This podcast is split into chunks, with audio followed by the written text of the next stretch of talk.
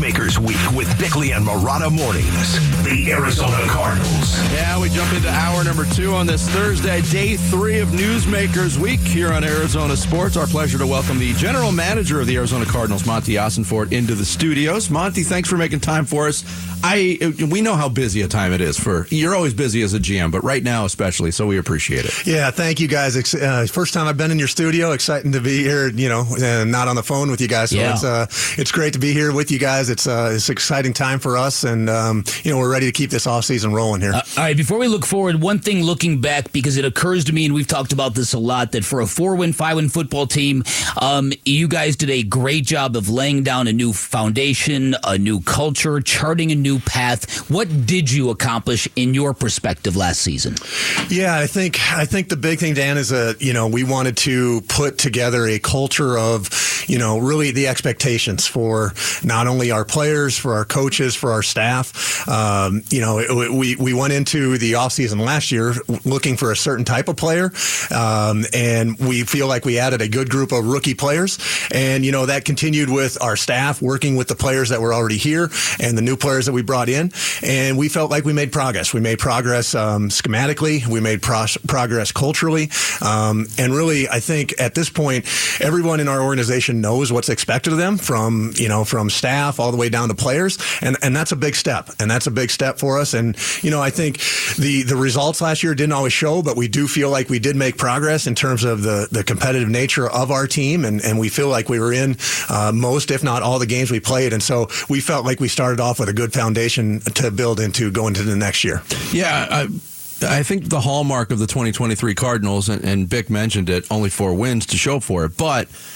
around the league, people noticed this team plays really hard. Maybe not going to win the game, but you, you're going to know you played the Arizona Cardinals. I'm curious, uh, and you said that, that certain type of player you're looking for.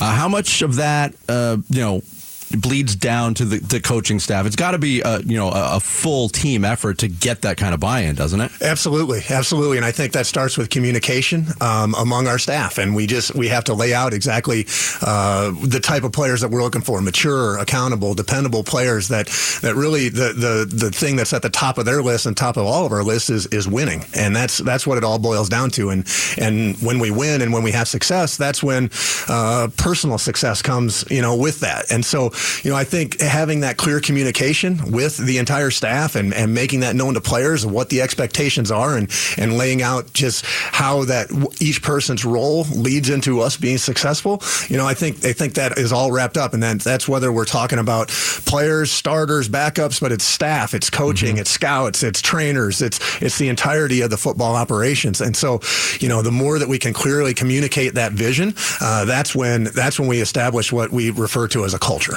Now, it, now this is kind of your time to shine. Um, outside of the season, you've got free agency, and of course, you've got the draft. You've got a lot of capital in that draft. Outline how are you are looking at this process? Do you expect to be active in free agency? Are you going to use one to supplement the other?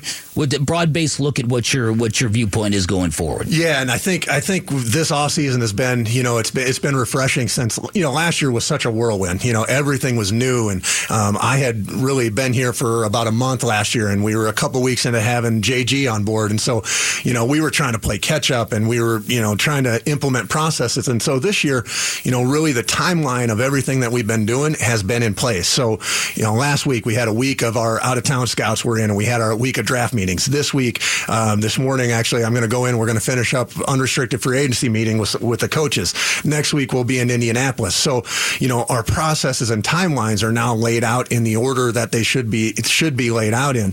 And so you know we have there's a couple there's multiple different times during the year for roster construction and times to improve our roster. And two of the biggest are coming up here in the next couple months. First with free agency, and second with the draft. And so you know ultimately the the draft has got to be where we build and where this team forms the foundation of what we're going to be moving forward. It's it's the the place where we get the most swings at it, and we we get to pick and choose the players that we want. Um, free agency is also another big area where we are definitely going to be active in free agency. You know, what does that mean? You know, I, I can't spell that out for you right now. I don't know what that means, like because we don't completely control that, right? Uh, there's there's a market and there's players that we think are going to be available right now that two weeks from now are not going to be available. So, you know, free agency is full of unknowns in that respect, and also, you know, there's there's dangers in free agency. You know, the free agency, uh, the nature of free agency is uh, it's you end up overpaying. Mm-hmm. That's that's how it works. Uh-huh. It's full of uh, there's full of mistakes. Now, that's not to say that there's not there's not things that you can fix there, right? And so we are going to take our chances, and there will be times where we uh, find ways to supplement our roster. But ultimately, we're going to build this team, and, and what we're going to be moving forward, we're going to build this thing through the draft. Monti Austin, Ossenfort, general manager of the Arizona Cardinals, our guest here during Newsmakers Week. You said you know a lot of work to be done, obviously, in terms of this doorstep of, of roster construction. But you can go on any website around the country and see Arizona Cardinals list of needs. How do you see the list of needs as the architect of this team? Yeah, I mean, you know, like we have a lot of needs. We do, and that's uh, you know that's a, a product of just the nature of the NFL. Every year there's turnover on the roster. Um, you know, we have our own group of free agents that we have to work on bringing back, and uh, you know, we have to see if there's other free agents out there that we think would be a better fit for us moving forward. So, you know, I do think that hey, we have plenty of room for improvement. Um, you know, to say specifically, you know, I, would say. Uh, we're we're never going to turn down good players. And so like I don't think we're in a position right now to say, hey, we're just going to target this, we're going to target that. We're going to go look at talented players that fit what we're trying to do, both culturally and also on the field. Mm-hmm. Um, so you know, our our list of needs is good players that fit us. I thought uh, your quarterback Kyler Murray took a lot of strides last year. I think people who have seen him from day one saw the the the mental maturity, the process that is taking place, uh, the the trust that he has in you guys guys, the ability to play the position under center. What is your evaluation of him now going into this season? How permanent is that? What What do you make of what you have at quarterback right now? Yeah, I think from the from the day I got here, I mean, I've been nothing but impressed with Kyler. Um, Kyler, the way that he attacked his rehab last year, um, in this time of year in the off season, to the springtime when he was continuing his rehab and he was and he was at the same time balancing that with the mental part of the game and learning in the classroom, even though he couldn't be out on the grass. And that continued through training camp in the first half of last season. And then ultimately to getting him back out on the field last year where, you know, especially the, you know, the last eight games he played, particularly with those last four games, you know, really stepped up and showed what Kyler can do. I mean, he's a, he's a very talented player that, that it's a dual threat with his arm and his legs, um, puts a lot of stress on the defense.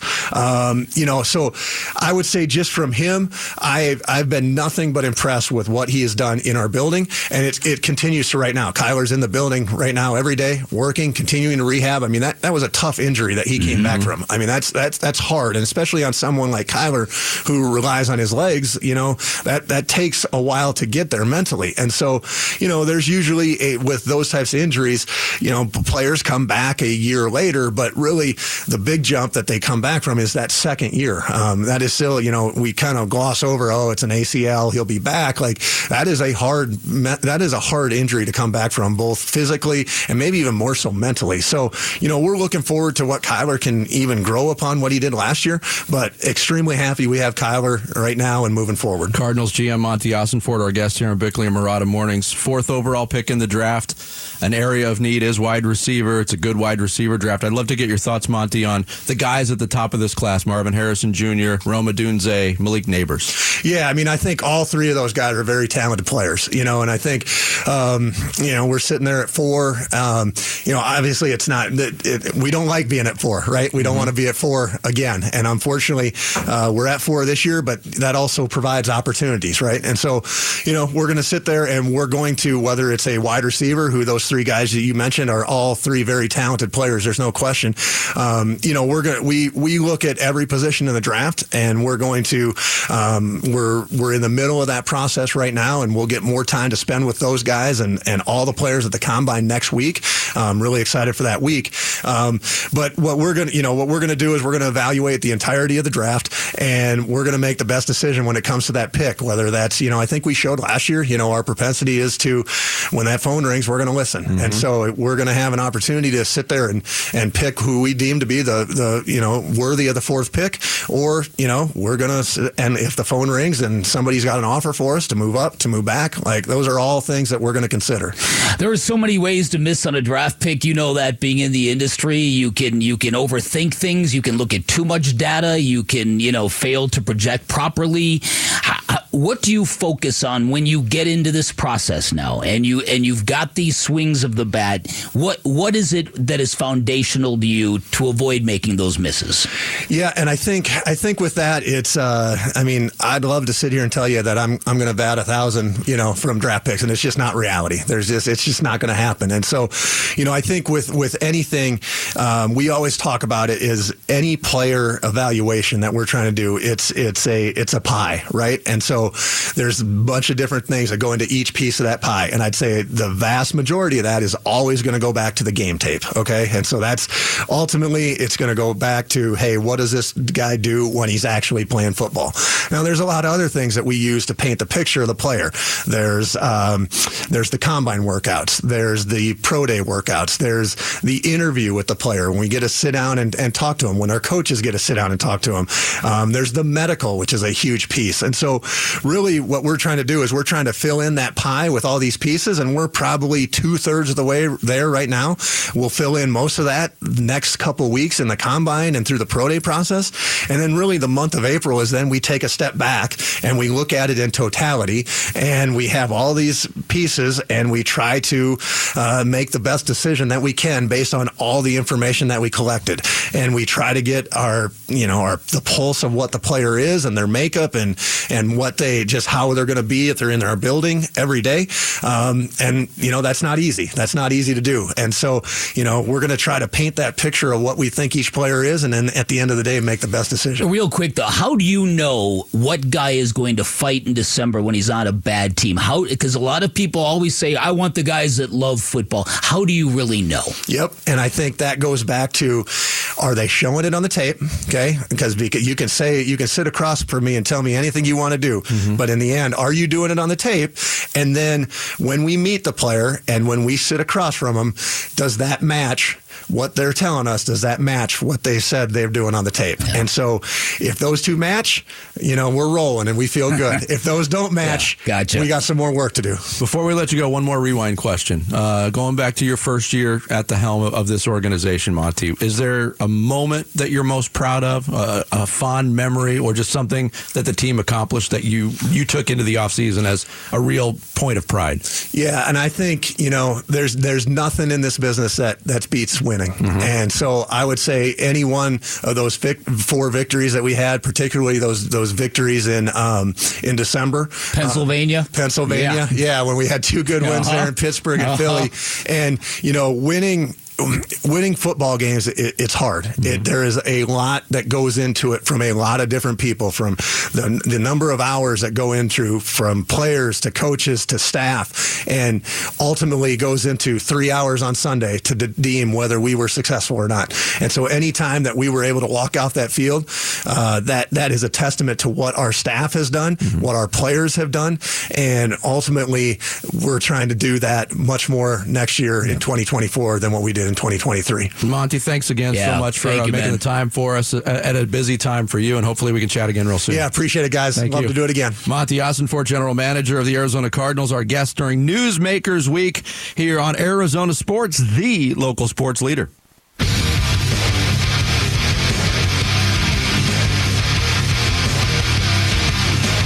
Thanks again to Monti Ossenfort from the Arizona Cardinals joining us in studio for Newsmakers Week, uh, which continues later this hour. Derrick Hall, President CEO of the Diamondbacks, will join us. We'll hear from Jerry mm. Colangelo, Josh Bartelstein, Jay Parry, who's the president and CEO of the Final Four host committee, and Latasha Causey, president of Phoenix Raceway, coming up uh, before we're done on day three. It, it's a fascinating question that we uh, posed to Monti Ossenfort, because, uh, and clearly he's not going to tip his hand because there's there's no information in front of him.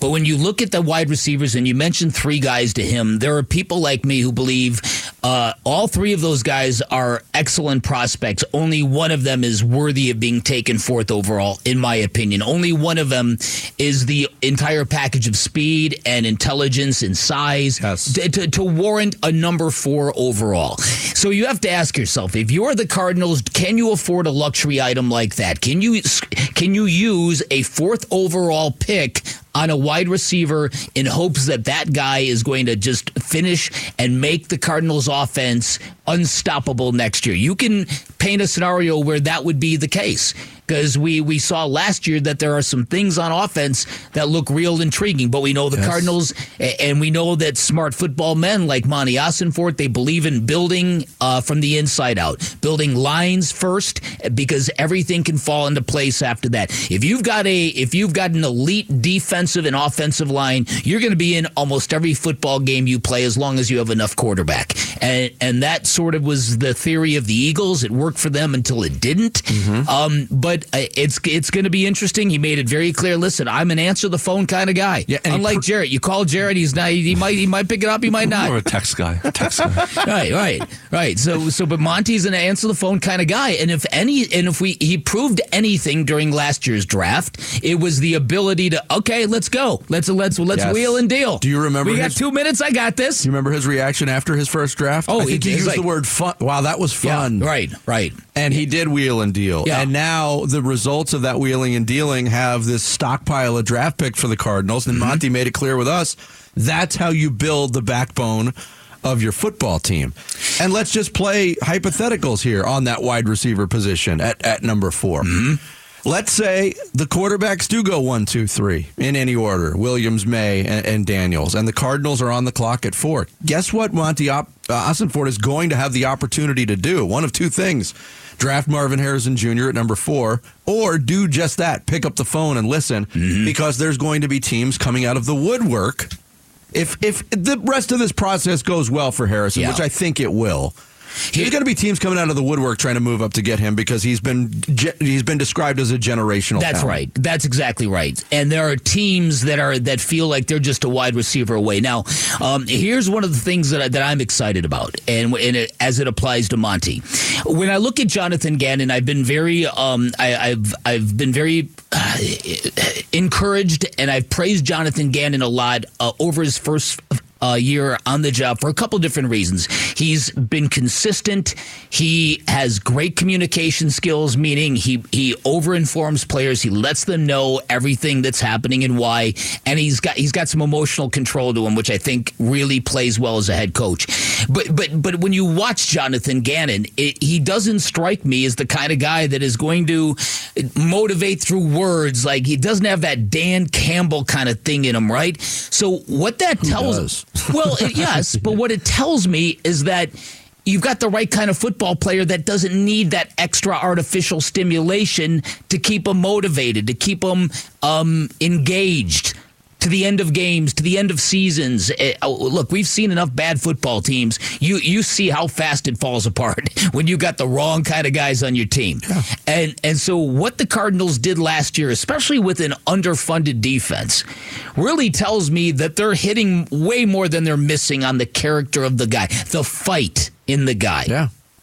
And everybody talks about I'm going to draft football players who love football, and yet those guys still make a lot of mistakes. And, and Monti's been really good about that, and you can, he kind of explained why. That I, I take great solace in that.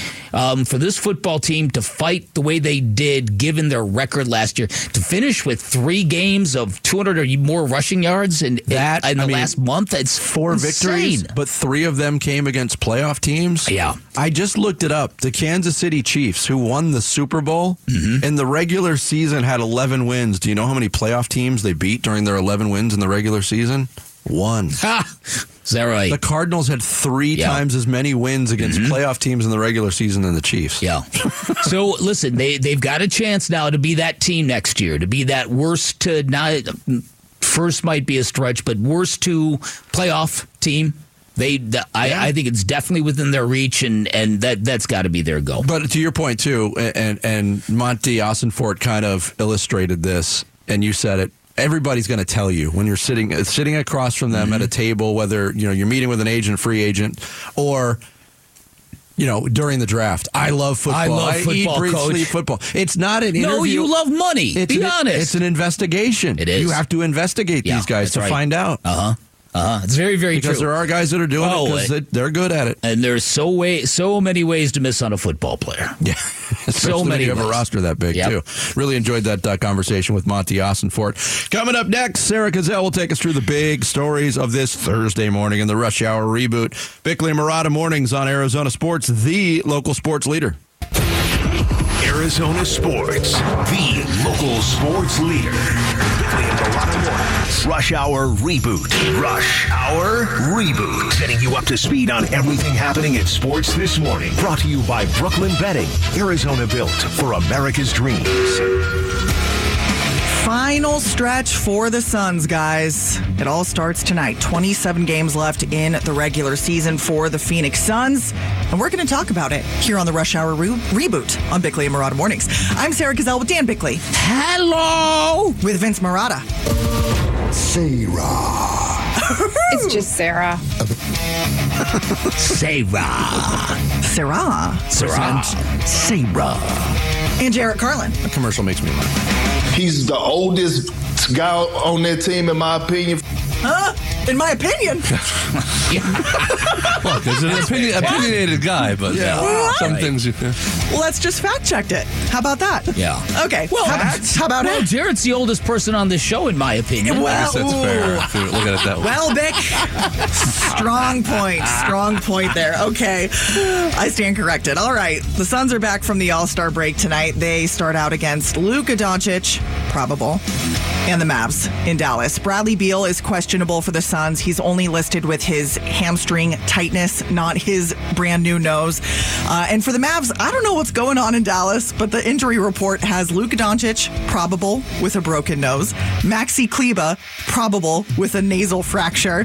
Dereck Lively, probable, with a nasal fracture. Goodness gracious! Whoa, What are y'all is up there, to out is there there? some trolling going on here? I mean, What is that I don't know. about? Not since I not didn't even possible. realize that. yeah. Not since the '86 Mets. If I, He was. oh! oh! Keith Hernandez, Deviated deviated septum. septum. Yeah, Is that a bloody nose? Are you okay? All right, we had Suns coach Frank Vogel on with us yesterday for Newsmakers Week, and he said he could not be more excited for this sprint to the finish. And by the finish, I mean to the playoffs. And every game is going to feel like a playoff game. You know, quite frankly, you know, there there are there are a ton of really good teams. Uh, we saw last year when a team like the Dallas Mavericks with Kyrie Irving and Luka Doncic doesn't even make the play-in tournament. Just just how um, how close these these races will become. Uh, there will be a team this year that you know has super high expectations that doesn't make the playoffs. You know, or, or doesn't make the play-in even. You know, and um, you know that's why every game matters. You got to come out of the gate strong and, and win as many games as possible. Okay, so talking about the strength of the, of the West, some of the good teams who deserve to be playoff teams won't be this year.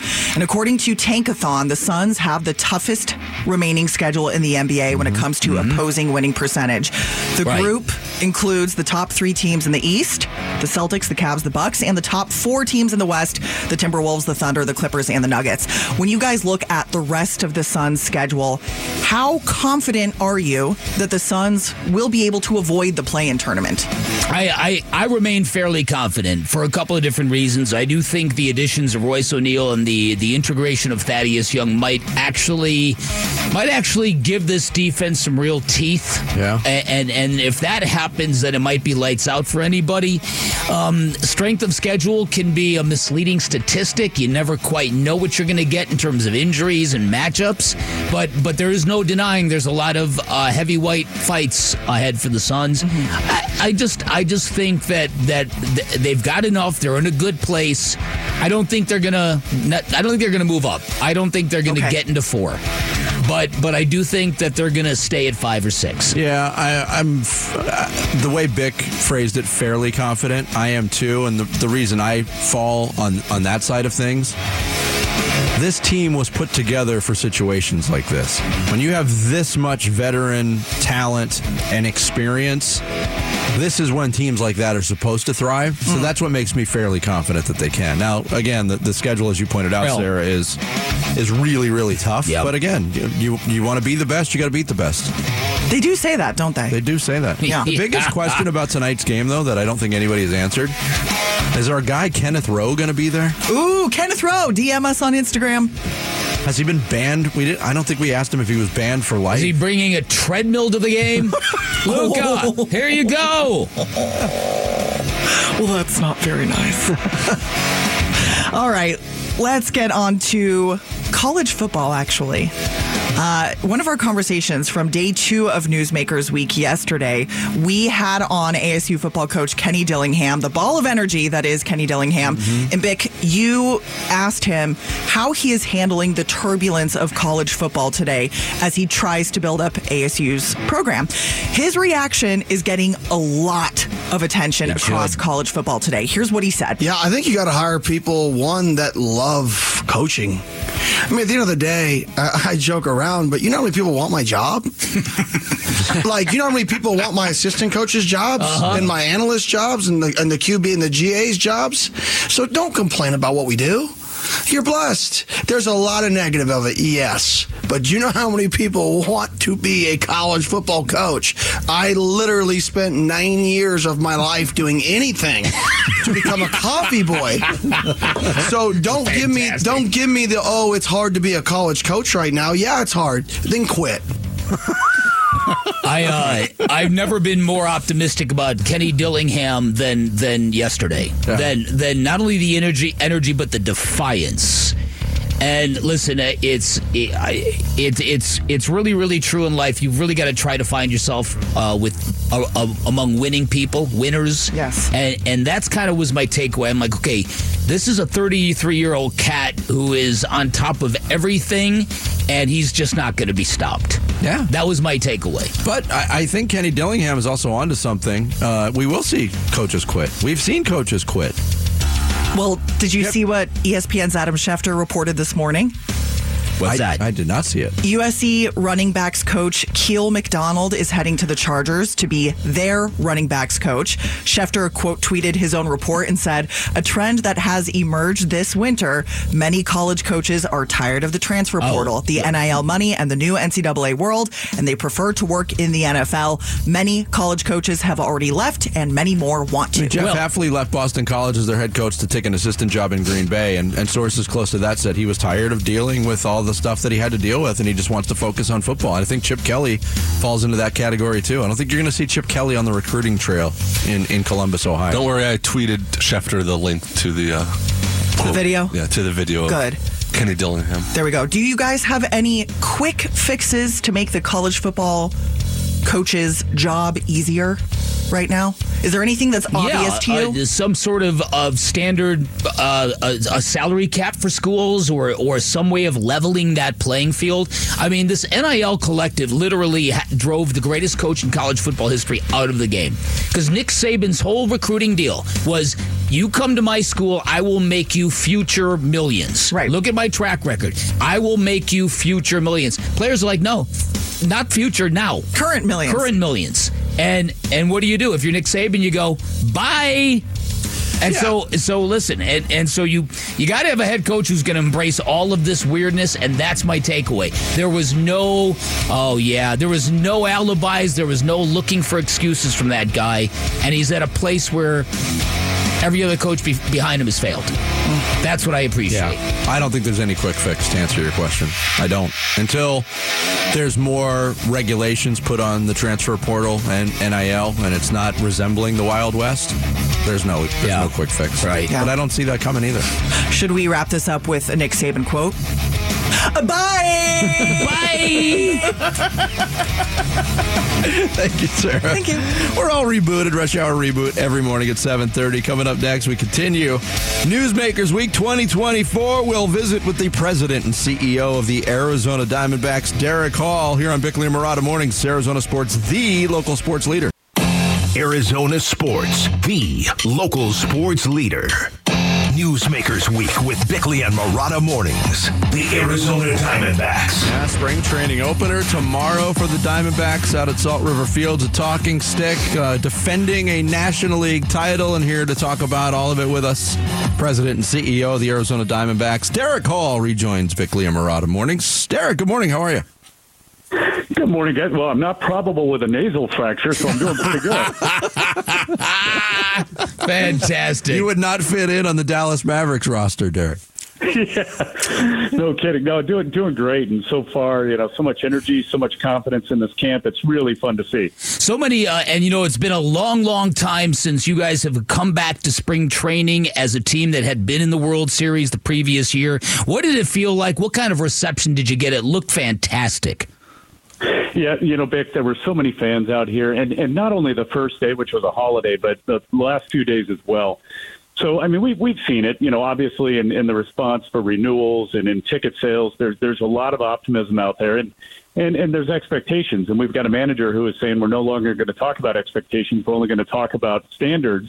And, and I like that because I do think we've, we've built a standard and, and developed a standard, but there, there still is so much hope and optimism because of what happened last year. Yet you know, the, the three of us, as we spoke every week, we were highs and lows, and it was a roller coaster. And, and as you know, we went from, you know, 16 games over and having the best record in the NL, even better than the Braves at one point, and then quickly, boom, you know, we're two games below 500, and we weren't sure we were even going to make the playoffs. So we sort of backed into the playoffs, and, and it just got magical after that. Mm-hmm. Derrick Hall, our guest here uh, during Newsmakers Week, day three on Bickley and Marotta Mornings. Uh, obviously, uh, you, you've been talking a lot on a subject uh, that has got some people worried. The stadium issue. I know you and Ken Kendrick spoke about it uh, earlier this week.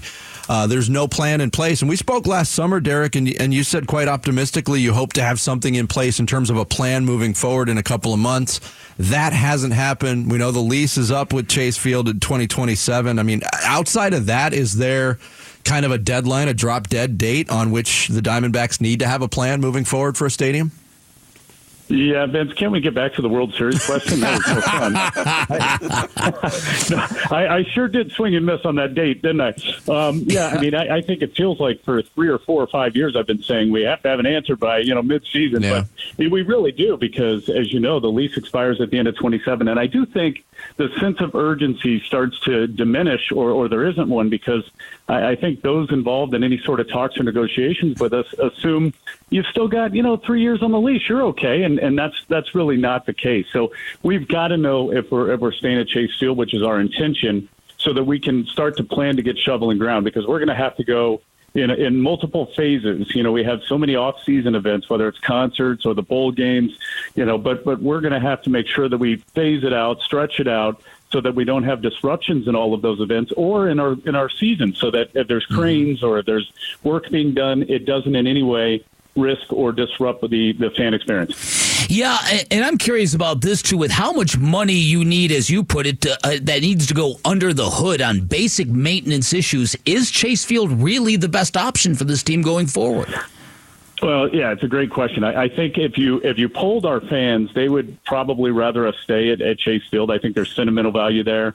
I think people are used to it. They they they love the you know the the experiences that they've had there and the memories that they've built there and I get I get all that. There's a huge difference too between and you guys said it yesterday, you know, between four to five hundred million dollars versus one point five to one point eight, and that number just keeps going up. Uh-huh. Um, so for us, I mean, I, I think it probably does. But of that four to five hundred million dollars, I would say half of it is infrastructure needs because the building is so old, and it's hard to believe it's one of the oldest stadiums now in, in all of baseball. But but we have to make sure that we bring it up to you know state of the art standards and and standards that Major League Baseball as an entity expects out of their teams and out of their out of their stadium. So we have a lot to do. Naturally, we want to bring up those premium areas and really improve the overall experience. And yet we keep investing. I mean, this this year, this off season, you know, we just put in new LED lights and and those are fantastic and a new sound system. So I mean, we keep doing it, but there's so much more that needs to be done. Derrick Hall, President and CEO of the Diamondbacks, our guest here during Newsmakers Week. Let's go to another fun topic, Derrick. The uh, the television situation. Obviously, that situation changed mid-season last year. I thought everybody involved pivoted uh, very quickly and successfully, but there's not a permanent plan in place for a television partner right now. Can, can you update our listeners on, on what's new with that situation? I, I can, and I, I think we have to have an answer on that this week. So I think you know, as early as today, we we can make an announcement. And we've always had MLB there willing to continue to broadcast our, our games, and they did such a good job. They actually increased the number of households that we could reach last year, which is obviously a good thing.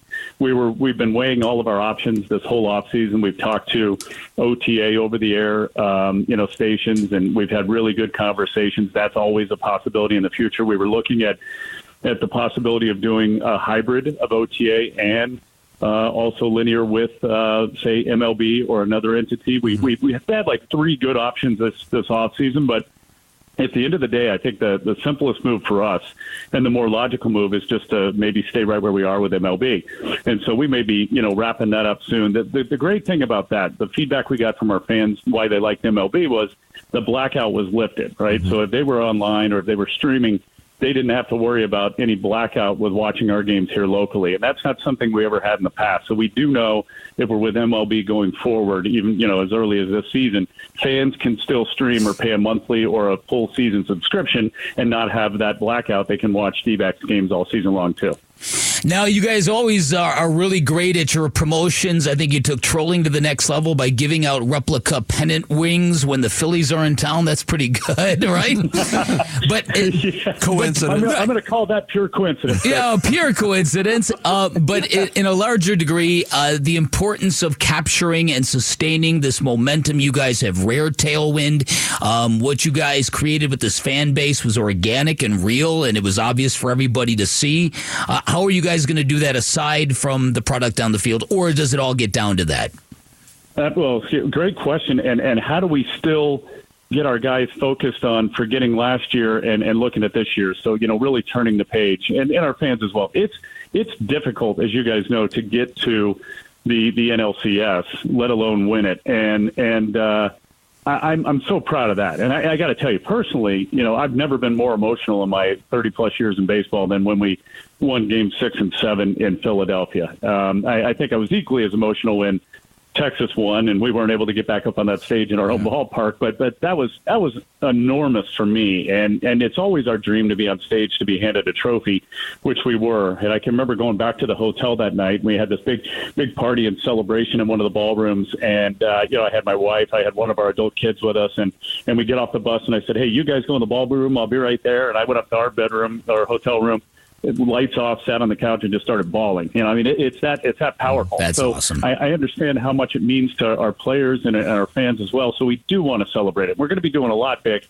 You know, it, that first weekend we have a four game series with the Rockies here, and we we normally like to open up on the road, but I'm glad we're opening at home because it's it's really a celebration of mm-hmm. what these these young players just accomplished, and for us to be able to to showcase the new banner, you know, for the NL champs out in left field, and then game two where we're going to be able to give the rings out to the players and the coaches in, in a ring ceremony, and we're going to have you know T-shirts that weekend as well. And as you said, we have replica rings during the year, so there's plenty of chimes and opportunities for us to to still celebrate it but we really have to focus on, on 2024 as well. And, and we're going to do a good job, hopefully, of balancing both.